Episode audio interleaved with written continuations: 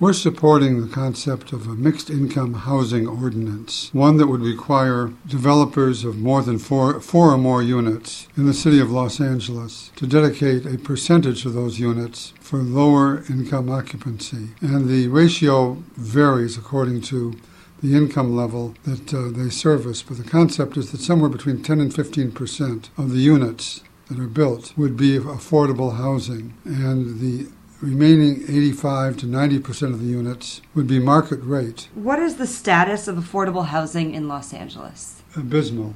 The only way of putting it. We have several problems. There aren't enough affordable units. The very fact that there are these foreclosures on housing, you would think would open things up, but that's just exactly the opposite. Families that can't afford to pay the mortgages are now going to the rental market. And so there's a further demand on the rental market, escalating rents still higher. So it makes the rents for low-income people out of reach. We have a high percentage of people on the streets, and the latest numbers haven't been assembled, but it's well over a third of the people who are on the street are working and could afford some rent, but they can't afford enough to pay the rents as they are today. What are people faced with when they're trying to find a place to live? There are people working 2 and 3 jobs, meaning they're neglecting their child care in order to pay rent. We have many people paying well over 50 or 60% of the income that they earn for rent, people doubling up, paying $1,200 for a one-room apartment and doubling up with 4 or 5 other people in that apartment in order to make that rent.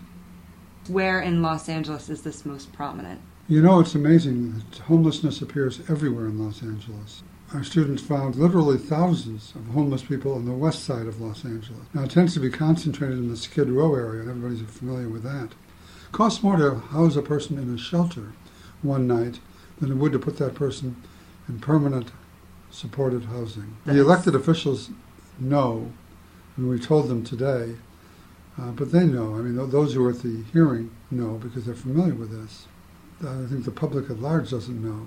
So what are they going to do to change this? What is the future of affordable housing?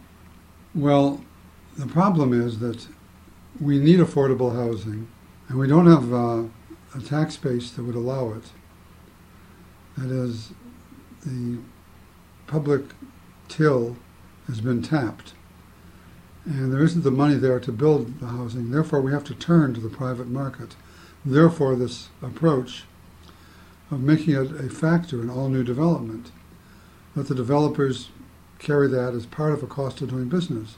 And so far, has the LA City Council and the Housing Committee, have they been successful in the past? They passed an ordinance allowing for a density bonus to encourage developers to do it. But we want to go beyond that and have an ordinance that requires that all new development of any scale, that is 4 units or more, have this as a factor. The density bonus is an incentive, but in today's market, I'm not sure that it's enough.